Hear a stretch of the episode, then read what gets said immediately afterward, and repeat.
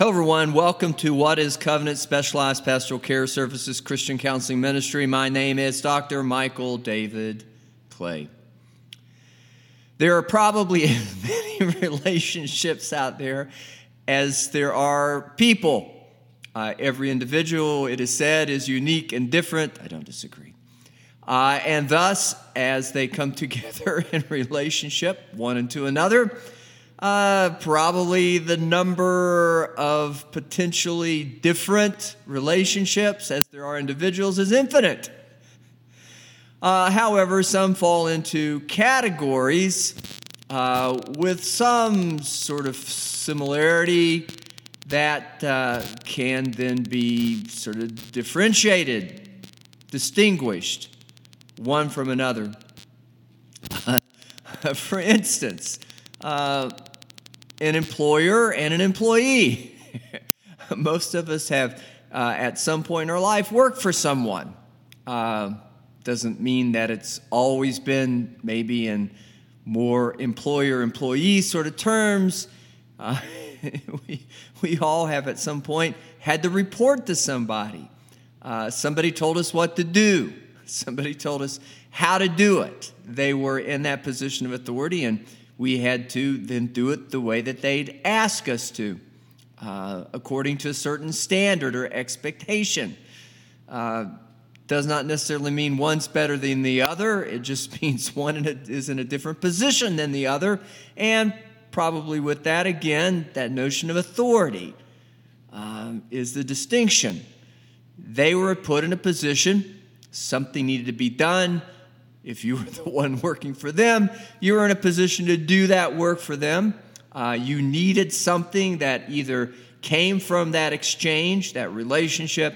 Uh, maybe it's just out of the gratitude of your heart. You did something for somebody. Uh, hopefully, they didn't abuse that relationship. They treated you with respect. But everybody understands that not everybody can be in charge of everything. Uh, we don't all get to be CEOs all the time, chief executive officers. Uh, we don't all get to be the one that tells somebody else what to do all the time. Uh, and with that, there's probably going to be all the time somebody who's going to tell us what to do. It just goes with nature, life. There is an order to it. We thank God that there's an order to it. Otherwise, it would be all chaos if everybody were in charge, because what that would mean is everybody couldn't get everything they want if everyone was in charge. Why? Because what I want is for me, and what you want is for you. And, and with that, there may or may not be opportunities for exchange. Uh, I guess there could be, as much as there's infinite potential for how relationships or as, as individuals come together in relationships, uh, what dimensions, what uh, appearance, what uh, dynamics uh, would define the relationship. Uh, usually it's got something to do with need physical need, material need, could be spiritual need. I, I think as Christians, though, we've, we've probably, if we are a Christian, we've already understood that that's not something we look to other people first for. We can share certainly what God has given us. That's the first place we should look, the first and primary relationship. Out of that, we can share spiritually with others. But most of what relationships in a natural regard, material regard, come down to is a need. But there could be just luck, randomly so at any particular moment, people cross paths, and one would need this, and the other would need that, and one would be willing to give this, and the other would be willing to give that, and some element of reciprocity is established, and so on and so forth. But for the most part, though, relationships do incline themselves to be according to definitions. And most of the ones that endure over a long period of time that aren't just a matter of randomness or luck, being in a particular place at a particular time and crossing paths. Most of the relationships that we have that endure have some element of contract or agreement. Now, again, as with employer employee, that relationship always implies if you're the employee, the employer always tells you what to do. Um, however, again, there's much to be said about mutual respect, and there's also opportunities for promotion. Um, people can get raises, they can be through diligence and in their work ethic and their ability to serve the employer. They can find themselves elevated to a position of responsibility above where they began. And usually, when that happens, the employer has to go out and find somebody to take their place. Uh, that comes in at the bottom. That's just the way it is. In natural regards, there's always a hierarchy. Uh, you can't undo that. That's just, once more, the order that God has ascribed to natural life. Animals follow it, humans as animal follows it, uh, plants follow it. Uh, it's dictated certainly by, again, resource, uh, what all need. Uh, and if you can't make the necessary adjustments, which in context of today's conversation on the podcast might just be accept your position in the order of things, you're probably going to have trouble. And it gets me back to what I was saying a moment ago. Not everybody can be at the top. Not everybody can be in charge. Not everybody is going to get what they want all the time. Exchange is the, again, foundational dynamic probably to not only life, but all relationships in a natural regard. We all have needs. There is no moment or time that we can meet all of those needs. Being in relationship with others assists us sometimes to be adaptive, to meet the needs, not only my needs, your needs, but it's somewhat of a cooperative venture. Another one of those categories of relationships that's usually defined in some sort of specific way. I'm not sure I said it a moment ago, but typically there is some sort of either overt, obvious contractual arrangement, or at least there is some sort of goes without saying agreement that is an unspoken sort of contract. We're going to do it this way. We may modify and change it again. You might get a promotion. Uh, I might be demoted. There may be a time when I'm in whatever gifting and talent I have, might be the best to give direction or guidance to the accomplishment of a particular end that brings something great to us all. Maybe at times you're that person. It has to be, I think, always has to be somewhat fluid and with that, you can always leave the relationship. Not all contracts, not all relationships, and certainly, as with the random we mentioned earlier, the luck, uh, there's really no contract. There's no promise.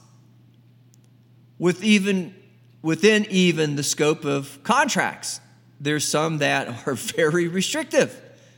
Uh, there's things called no compete clauses where you are not supposed to go outside of that relationship. And should you leave, then there's typically a penalty. Or part of and, or part of that might be the penalty, might be that you can't have a contract to do the same thing with someone else for a specified period of time.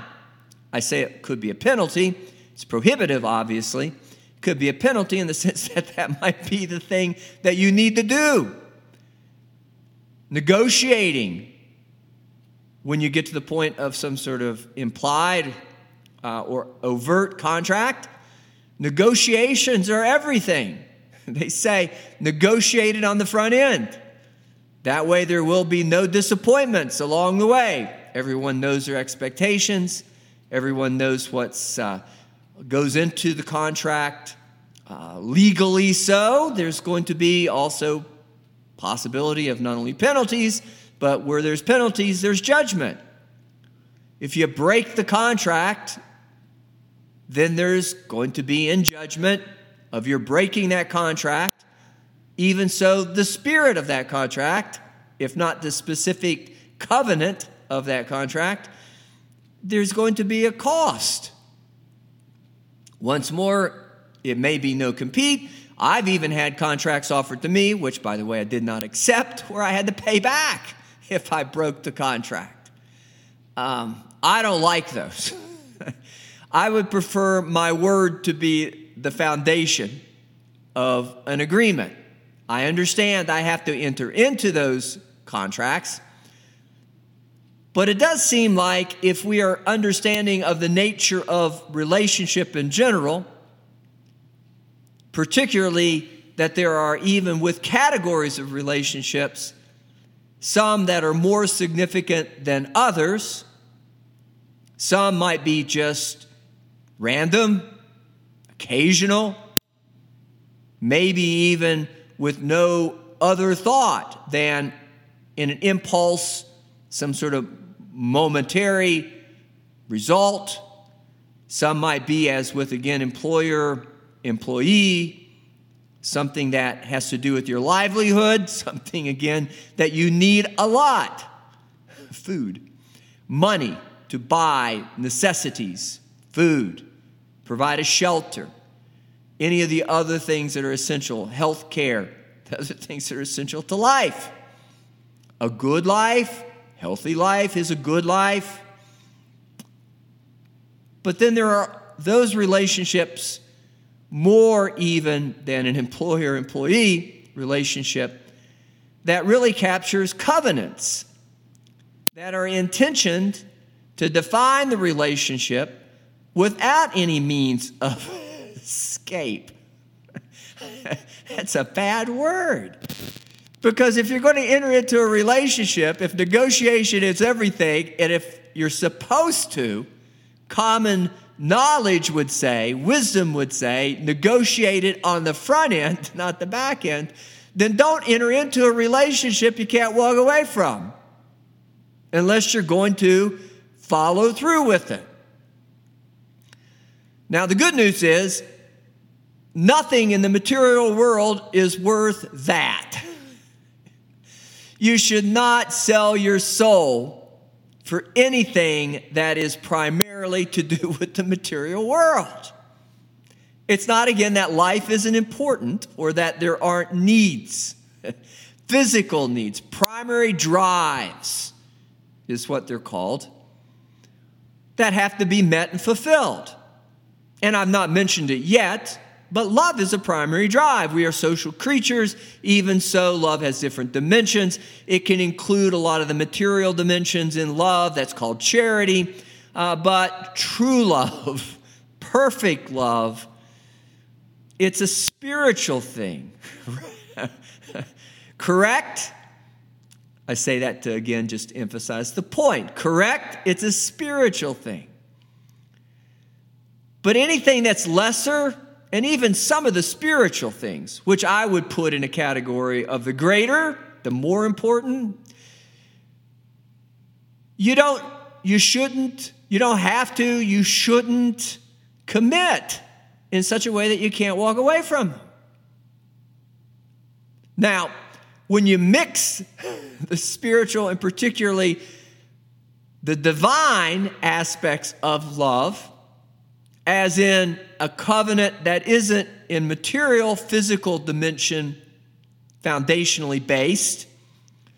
One that even more so then is in the category of the spiritual, as with, okay, now it's not only between you and this other person, who does have material dimensions, who, again, according to love, is going to meet certain material needs or assist you in meeting certain material needs, but more so, even love measured not only material needs, but love married, measured spiritual needs.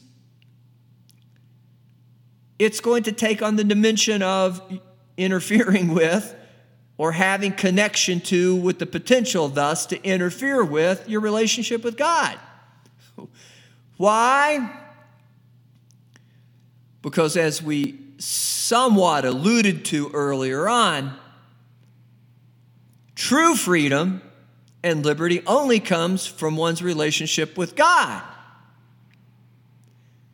The paradox in that is if it were to be anything else, material, it's not going to be liberating. It's not going to represent true independence and freedom. Why? Because the risk is to place that relationship, the material relationship, above the godly relationship and allow it to, as I mentioned a moment ago, interfere, come between us and God. Christ Jesus, the Holy Spirit, the triune, the Trinity God. So we shouldn't let that happen. You should never enter into a covenant, a promise that therein establishes such restriction that you could not walk away from it. But when it does include, thus saith the Lord, by the word of God, with that type of level of promise you can't walk away from it. Now, there's going to come along things in life, through life, because we are material creatures that's going to compromise that. It's not going to always be perfect in material dimension. Husbands and wives, marital relationship don't always get along. In that way, the marital relationship is, in my opinion, I believe it's not only mine, I believe it's word, the highest order of any material relationship, human relationship on earth. You enter into it by, Thus saith the Lord, in the name of the Lord, by agreement with God, and in such you're bound to it. Now, if one chooses to depart, as with the word, the Apostle Paul in 1 Corinthians 7 says you can. But he also says in 1 Corinthians 7 that you shouldn't enter into a relationship with someone making a promise in the name of Jesus by the power and authority of the Holy Spirit. Thus saith the Lord, in the name of God, with the covenants of the Old and New Testament, backing all of that up, which is otherwise the expressed promises of God in His, I hate to call it this, but for the sake of our conversation today, what we've been calling contractual relationship with Him. If you use that, employ, employ, employ, it's okay to say that, that in your marital relationship, you do that before God and all other witnesses then you are bound to that promise that you've made to God, or at least you've bound that relationship to the relationship you have with God. You can't take it away. You can't back out of it. You can't walk away from it. So, when the Apostle Paul says, this is supposed to be really important. As any good contract would be, as any covenant relationship would be, obvious or implied. Uh, in this way, it is just as legally binding, at least still, it seems, although it's been horribly compromised over the years in a, a natural regard as it is entirely and totally binding in a spiritual regard. For when you marry, the two become one. So the Apostle Paul says, that's also with word. The Apostle Paul says, Now, for those who are married, I have a command, not just a suggestion. And it is not a command from me, for this is what the Lord Himself has said. A wife must not leave her husband. But if she is separated from him, let her remain single or else go back to him. And the husband must not divorce his wife. Now, if this were entirely legal or within a legal context, and if we were doing this as with determining the foundational basis, the covenants of the relationship, and for whatever reason, because it is legal, there's some question that has come up as to whether or not one has to stay, has to remain committed. We'd point this out with specific paragraph and section and subsection and so on and so forth. So, because we're being so specific in today's podcast, I want to say legalistic about this, we do want to, I want to point out that this is 1 Corinthians 7, verse 10. Now, you can go read it for yourself. It is from the Word of God. 1 Corinthians would be in the New Testament. It is written by the Apostle Paul. It is an epistle written to the church at Corinth, who was otherwise having some questions as to what it meant to be married. Now, was the church at Corinth Jewish? Not that it did not have Jewish participants or members, possibly those who lived there. And certainly the Apostle Paul was Jewish. He was Sadducee among Pharisee among Pharisees. And with that, what that meant, what the Bible means, is that he was a leader of the Jewish people.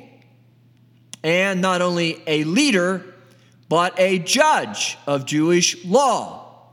And being a judge of Jewish law that took that responsibility with utmost integrity, the Apostle Paul knew the law. he knew it backward and forward. He knew every in, every out, every jot, every tittle, as a King James would have described it. By the way, I read from the Living Bible, if only because I thought it might read more clearly, even than the King James, though I enjoy the King James. Many people are not familiar with the King James, and the language might be a little difficult to translate entirely. The phraseology. But getting back to the point, the Hebrew people, and particularly the Apostle Paul, Saul of Tarsus, had a relationship with God first and foremost. So much so, he was, as they might say, um, highly motivated to know the Word. As much Old Testament Word as eventually he would become, in a constructionist sort of way, author of the New Testament.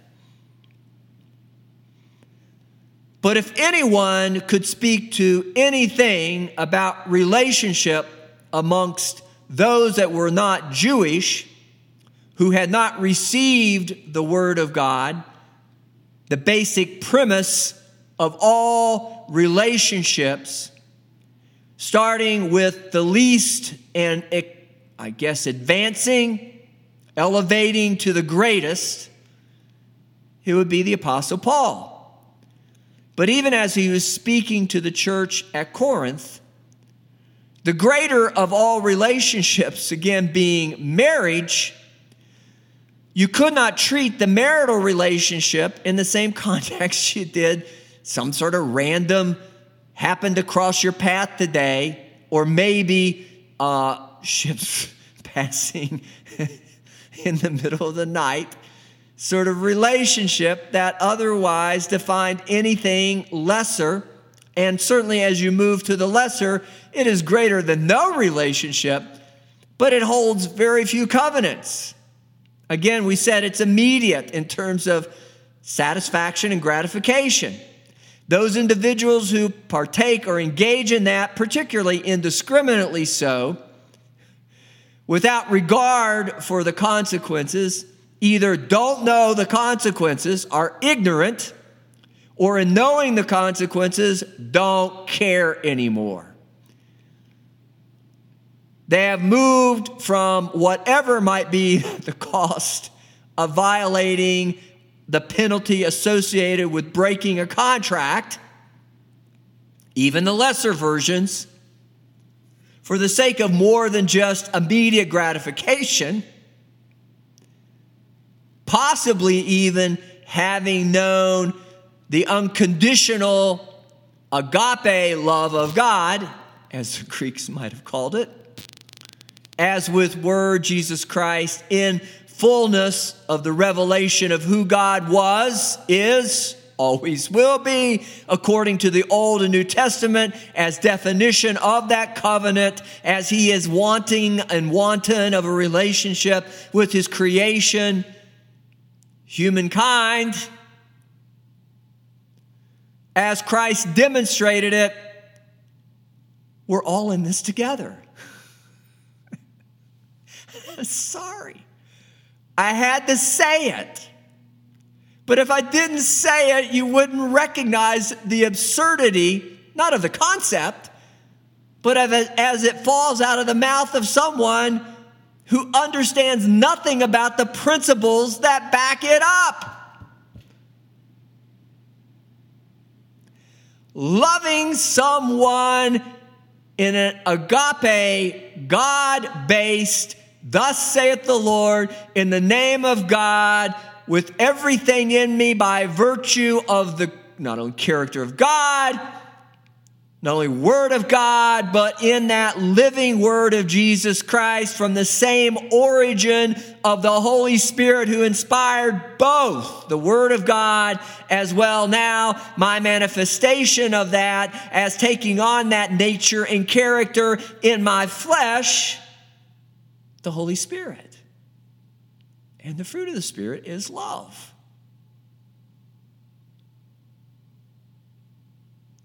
we should not break covenant if we are all in this together. But that's the point. We're not all in this together. And those that aren't, aren't going to abide by the covenants. They don't care. They have no mind of God or Jesus Christ. They do not have the Holy Spirit in control of their life. I'm not saying they're beyond salvation. Although the Word of God and also the Apostle Paul does say that there's a point where you can grieve the Holy Spirit sufficiently as to be turned over to what he called, King James, a reprobate mind. One where you have to go to the courts Go before the judge, the judges, and they have to tell you.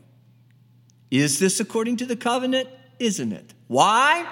Because it's not in your heart to abide by the covenant.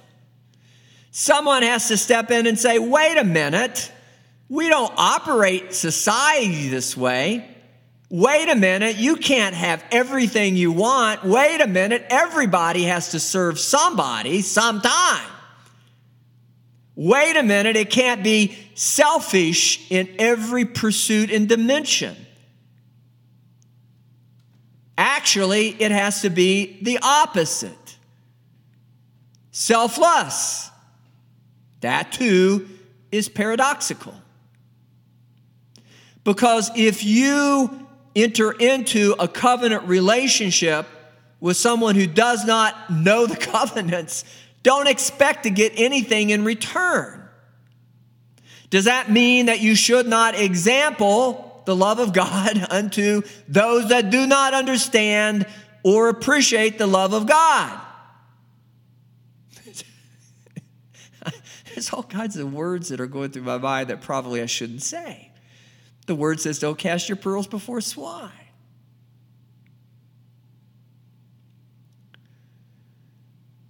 You can't believe, trust that they're going to abide in that if they don't know that.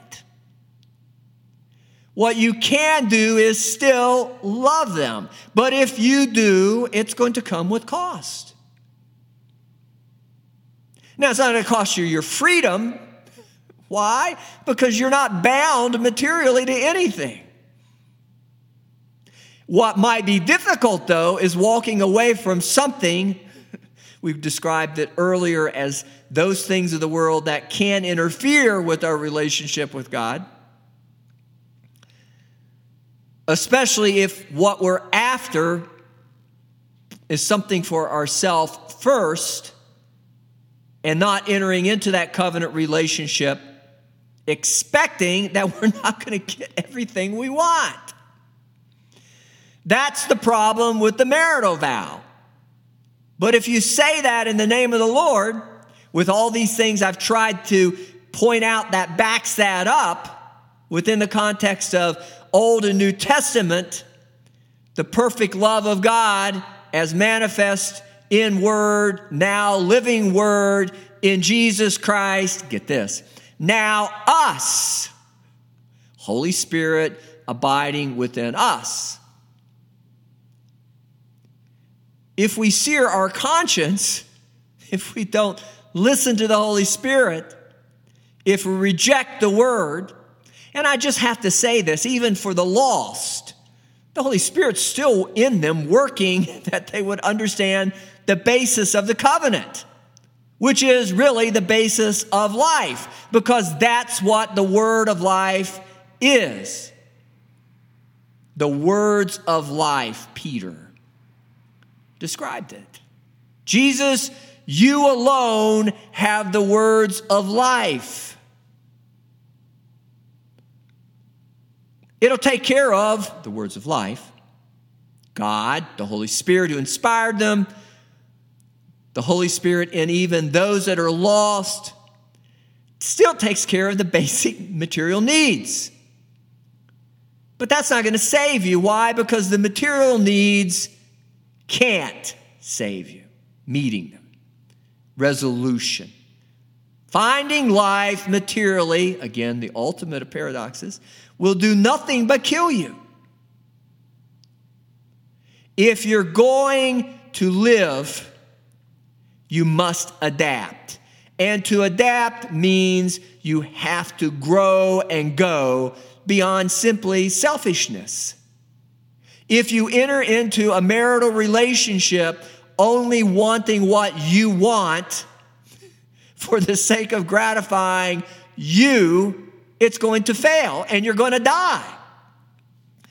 Not because the marital relationship is comparable or equal necessarily with your relationship with God, at least in approach of it, and probably for at least the majority, unfortunately, of human beings. The marital relationship is put in the category of maybe employer, employee. There may be penalties, there's going to be costs. But you still walk away from them. What people fail to realize, what Christians are held in highest measure to, standard to, however, is not the way the world looks at that, heathen included. Unfortunately, maybe even worse, unfortunately, again, maybe even worse than heathen, what the apostate Christian, one who calls themselves a Christian. Examples. We are held to the standard of love that God has shown unto us. If the Apostle Paul knew anything when he was speaking to the church at Corinth, he knew that God had married his people, or the relationship between the Hebrew people and God was of the same caliber, the same degree, the same measure, not above even that of your marital relationship. Now, it is above in some ways because even as you would divorce and even as you would walk away and even as you would break the covenant, there is going to obviously be penalty in a natural regard, but supernaturally, where it counts the most in supernatural spiritual dimensions, God's going to forgive. But He's not going to be able to save you unless you can confess you were wrong in breaking the contract. You can't break the marriage contract as you entered into it with full awareness and knowledge, not only in your brain, which I'm appealing to today, common sense, reasoning, but more so the Holy Spirit. Now, you can disagree with me on everything. And maybe, maybe you do. But you can't disagree with me on this. As odd as it may sound, that the majority of individuals will, in a heartbeat, because they're not winning, getting everything they want, walk away from a marriage. In the same sort of way, however, if you, in wanting something, go into a marriage thinking that you don't love the other person, why did you marry them in the first place? Which really just captures this point. The oddity, if I might call it that, is that most people marry out of a sincere love for the other person. It may be an immature love, it may be eros, again, as the Greeks call it, only about meeting physical needs. But if you work at it, if you understand some of what I'm presenting today, if you're in the Word of God and in that understand the definitions of relationship in general, if you appreciate that when you've said you're going to love another person in that context of marriage, what goes into the essential foundational covenants of marriage. Again, two come together as one. If you separate, half of you leaves. Hard to survive when something results in half of who you are leaving. And really, even so in material dimension, more so in spiritual dimension, all of you could be destroyed by that one act of betrayal. We think the betrayal of Jesus by Judas Iscariot is horrible. You do the same thing when you divorce your wife. Because you married her and vice versa, your husband, because you married him with that intention in mind. I love you. But if you can't make it there, you've proven you haven't made it with God. Love that is. All aspects. From the erotic, God help me, I'm in trouble, I need, I need, I need, take care of all my physical needs. And God does. Why? Because He is love, the author and finisher of all our courage to continue to pursue life, not material life only but spiritual life. But once you begin to realize that, you begin to want to understand God. I said that earlier. The Apostle Paul, Saul of Tarsus, was hungry for God. Maybe it was just to meet all the material needs. after the experience with Jesus on the road to Damascus, all that changed. For the first time in Paul's life, the scales were removed. He saw not only Jesus as the Christ, whom before he had seen as the foil, the enemy, the interference. Jesus, you're going to mess this whole thing up. You're talking about giving, and it's all about reciprocity here. That's the next stage. If you get your physical needs met, you cozy up to God, you begin to understand or want to understand more about Him, you begin to realize the covenant, thus saith the Lord, is if you do these things, I'll do these things. And surely that is Old Testament. That was there. The Apostle Paul had a reason to believe that and teach that and abide in that. But what he did, I think, I was going to say didn't, but I believe he had some, again, with the Holy Spirit working in him, unction, discernment for, was that it was not enough. Because in the end, despite all you do, even in the name of reciprocity, if you don't have love, you don't have life. And if you don't have life, the only thing that results is death. Now, the pathway to death can be even quicker. And there's certainly a lot of things in a material regard that will kill you suddenly. And it may indeed have absolutely totally, positively nothing to do with what you did, at least imminently so, immediately so, prior to whatever it was that killed you. And in the end, we all die. And indeed, in a physical sort of way, looking at that materially, that has to give appearance as being a curse. But when you begin to realize, yes, that's important, covenants are important, but it's the lesser of the two relationships that there's one that's even higher. That is not only our relationship with God in physical, material dimensions, as the Apostle Paul was expert at, there was the relationship that we could have with God by taking on his truest virtue and character. And that's a willingness to forgive. God gives before we do. God releases before we do. God even knows we're going to hurt him and let him down. Why? Because we are lesser, he is greater. There's none that's above God except Jesus Christ. And for us, only then do we see Jesus at the right hand of the Father. And I'm not saying Jesus is above God, but from a material dimension, he sent his son, which without Jesus, we would not have access to God. Why? Because we could not see how much God loves, nor the requirement of sacrifice that it takes to show love in a forgiving sort of way, in order that we then might enjoy all that love is not only reciprocity when people should meet all the terms of the contract, the covenant, but when they don't.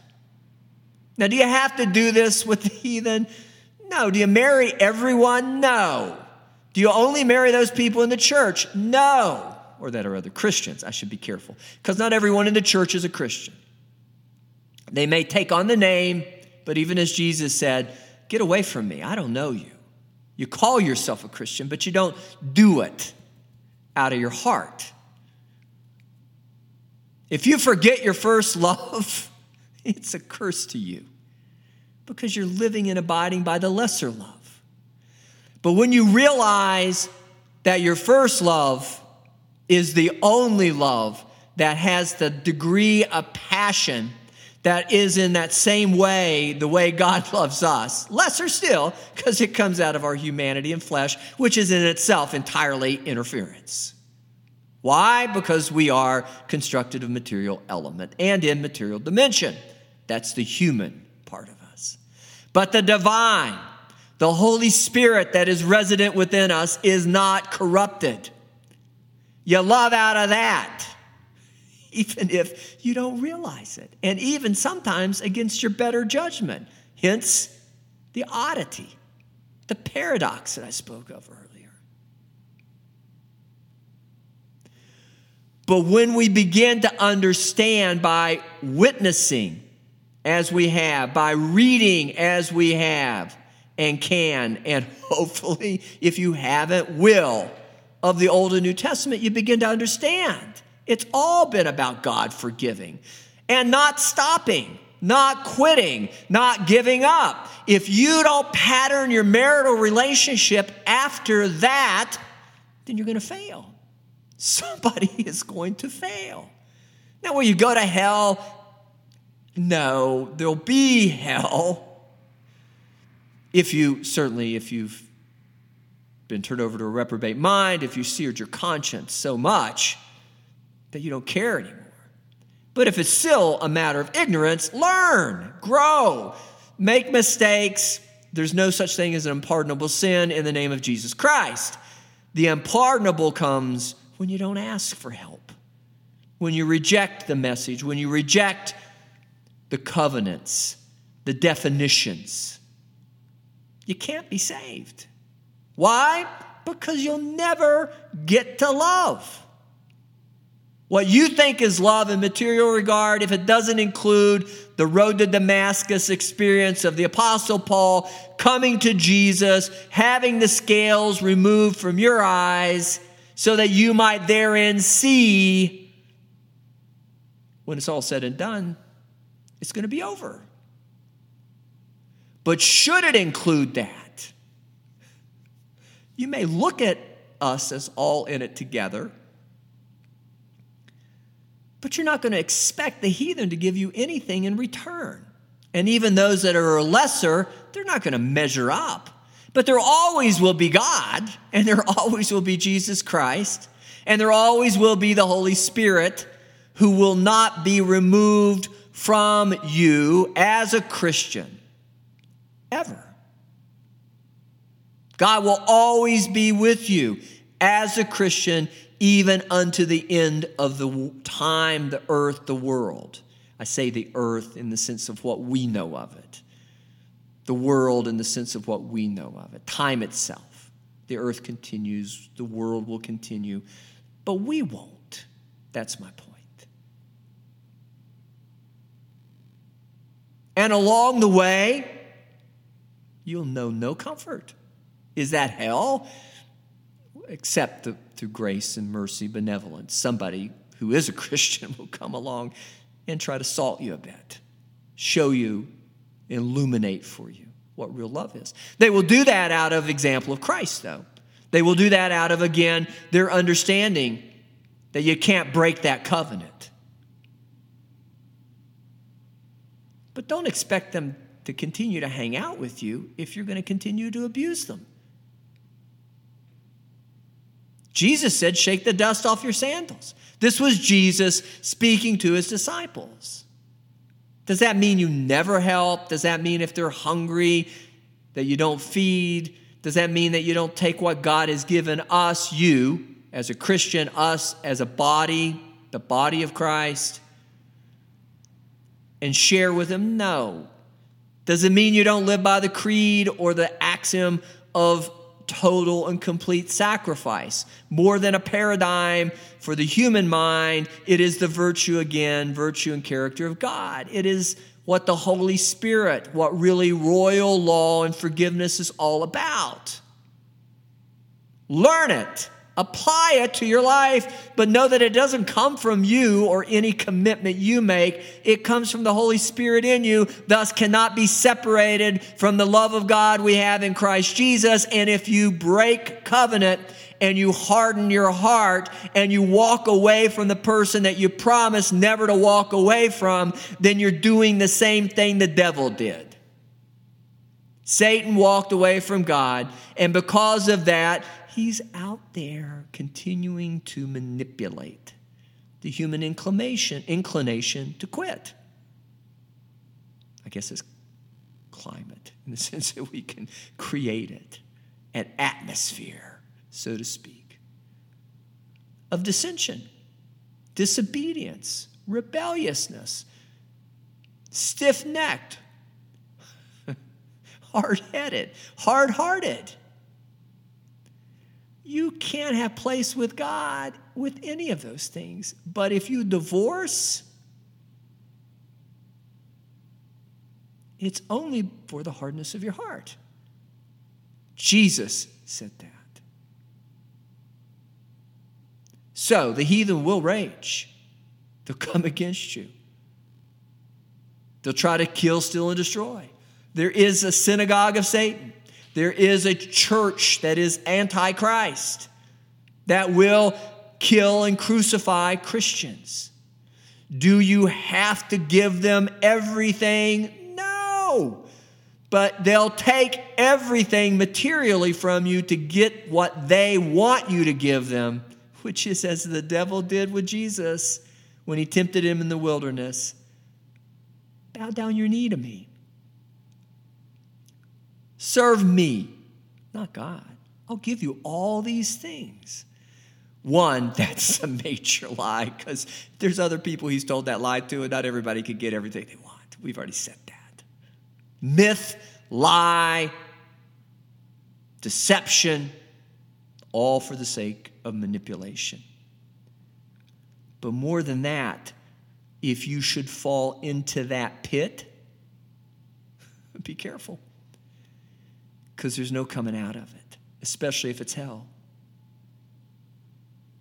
And what we think of hell now, we can't begin to imagine when it gets to the bottom, or as they say, or as word says, bottomless.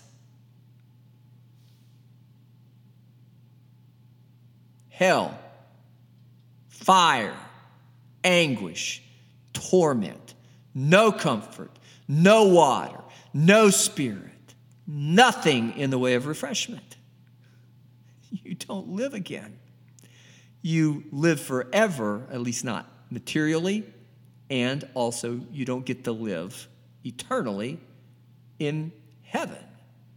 You'll spend your life eternally in hell. That's all you got. Yes, but you don't understand. You don't know. Hopefully, you didn't marry a heathen. I do know that. And if you did, then you need to help her or him grow up while you're growing up along the way. That's another truth. As you grow and understand your relationship with God, you got to practice it. Do it with somebody. Do it with somebody that hopefully has made a similar promise to you. And with that, wants to grow with you. Now, you're going to hit rough spots. Started out that with that point in mind, the conversation today with that point in mind. Yes. Will there be disagreements along the way? Yes. may it extend for an extended, may it continue for an extended period of time? Yes, it can. Don't let it go on any longer than it has to. Don't let the sun go down in your anger. The marriage bed is undefiled. But if it has to, it will. As long as you don't quit, God has His way. It's a good way. I am the way, the truth, and the life, says Jesus. All that come unto me, you'll find life. Perfect love.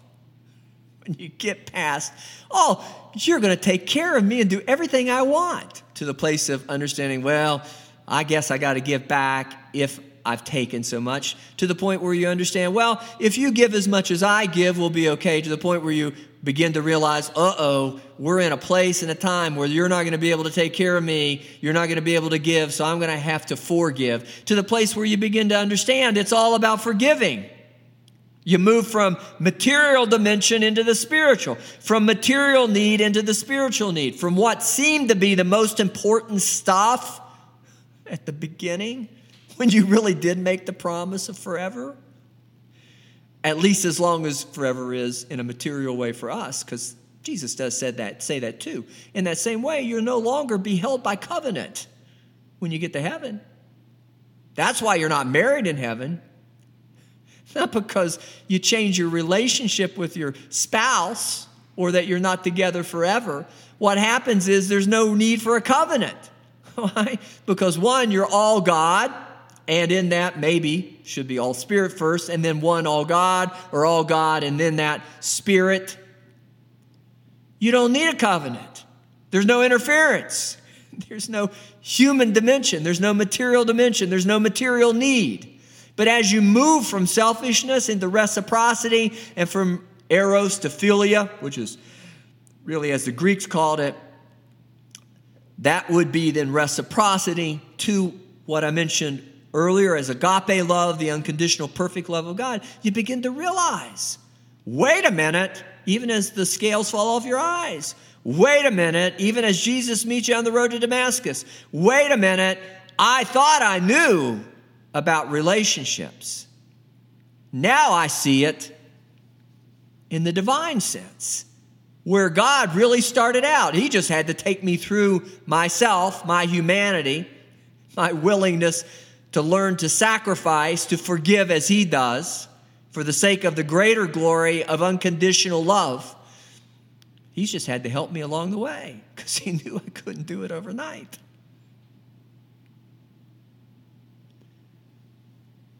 So, what that basically means is that even as much you don't have to stay with an unbeliever if you want to depart, you can. Apostle Paul says that too. But it's on you. It's on you, if you're the believer, to remain. It's on the unbeliever if they depart, because in departing, they've thrown it all away. Not that, again, God can't forgive, not that they're a hopeless cause, but you'll have to overcome that hurdle. And really, that's the message. When you make a covenant promise, it's for the flesh, it's not for the hereafter. But until you get to the place of accepting Jesus as your Lord and Savior, you're not going to understand it. You're not going to understand it in spiritual terms. You're not going to see the implications for life eternal. And really, you're not going to be adaptive. You're not going to make the change, the modification. When the Apostle Paul was speaking to the church at Corinth, he was speaking to heathens. Maybe not entirely. But that was why he was speaking. He was teaching, he was backfilling with the Word of God. They didn't understand the covenant. How could they understand what really all that about grace and mercy was, though that that's enough to be saved? To live, to example Christ, to be living word not just word, living word. The Apostle Paul knew all too well. He'd seen the beginning and the end of that in himself. And he was trying to help them to understand the definitions. Judge it now. Allow your conscience to correct it now. Let God, as with the Holy Spirit, as with your conscience, not be seared, so that you'll have correction now less risking at one day, at one point, one day, of having to go before God in that place of His judgment of not only your life, but your eternal life. Physical life, material life, but your eternal life. It's your choice. Do it today, understand the basis, understand the reasons before you've done too much damage. Come to Jesus. But if you're going to come to Christ, understand what He is. He's the Christ and why He is God's only begotten Son.